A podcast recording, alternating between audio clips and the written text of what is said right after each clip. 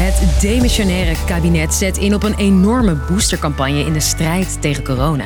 De GGD en het RIVM leveren een ongekende prestatie om alle 18-plussers zo snel mogelijk een booster te geven. In een recordtijd moeten er zoveel mogelijk mensen een boostervaccin krijgen. Alle 18-plussers krijgen uiterlijk 7 januari een oproep een afspraak voor hun booster te maken.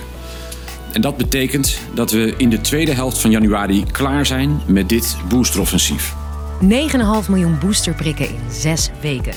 Niet eerder was het plan om op zulke hoge snelheid en in zo'n korte tijd te prikken. Een monsterklus volgens de GGD. Waarom is er nu opeens zo'n enorme boosterhaast en wat maakt het een uitdaging? Ik ben Sophie en ik leg het je uit. Lang verhaal kort. Een podcast van NOS op 3 en 3FM. Tja, dat kwam zaterdag tijdens de persconferentie even rauw op ons dak. Nederland gaat vanaf morgen nog een keer in lockdown. De bedoeling is dat het kabinet hiermee tijd koopt zodat we kunnen inlopen met het boostervaccin. Een extra prik die de werking van je antistoffen een, ja, een boost geeft.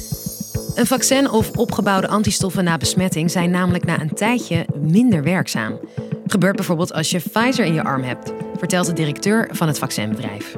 Dat neemt af. En dat hadden we ook verwacht. Uh, want we weten dat het aantal antilichamen, wat belangrijk is, en dat neutraliseert het virus, dat het langzaam maar zeker afneemt. Dus een extra prik is volgens de experts van het OMT nodig om blijvend beschermd te zijn. En de nieuwe coronavariant Omicron verspreidt zich volgens het kabinet sneller dan ze dachten. We weten nog lang niet alles over Omicron, bijvoorbeeld of hij net zo ziekmakend is als de Delta-variant. Maar wat we wel weten is dat het zich minder lijkt aan te trekken van een eerder opgebouwde bescherming. Je hoort Jaap van Dissel van het RIVM in de persconferentie van afgelopen weekend. We moeten het vergelijken. Iemand trekt plotseling een andere jas aan en dan herken je hem niet meer. Dat is eigenlijk wat er gebeurt. Het afweersysteem kan hem eigenlijk niet goed herkennen. Maar over de boostervaccinatie zegt Van Dissel... Dat dat een opfrissing geeft van het afweersysteem en ook maakt dat na die booster de bescherming tegen de Omicron-variant weer belangrijk toeneemt. Al met al, genoeg reden voor het kabinet om de boel op slot te gooien en het boosteren te versnellen. Hiermee hoopt het kabinet te voorkomen dat het aantal besmettingen weer toeneemt en daarmee ook de druk op de zorg. Dus de 85 priklocaties worden uitgebreid naar 100, waarvan 10 stuks XXL-locaties zijn met meer dan 12 prikstraten. Daarnaast komen er nog zo'n 40 extra kleine locaties. Allemaal zodat er de komende periode dus zo'n 1,6 miljoen prikken per week gezet kunnen worden. Maar we zijn laat begonnen. In andere Europese landen werd er afgelopen maanden wel al volop geboosterd. In september begonnen de Britten al, nog voor Omicron de kop opstak. Get your booster jab. En ook in Frankrijk, België, Oostenrijk en Italië boosteren ze er al sinds oktober op los. L'injection d'une dose de vaccin supplémentaire. Dat een derde prik ons wel zou kunnen helpen. Bijna nergens kwam het zo traag en laat op gang als in Nederland.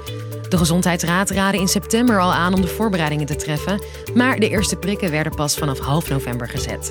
Sindsdien probeert het kabinet het tempo op te voeren, maar er moeten dus nog heel veel prikken gezet worden. En in een extreem korte tijd dus. Karin Boom van de GGD. Ja, wij gaan opschalen naar ruim 11.000 boosterprikken per dag.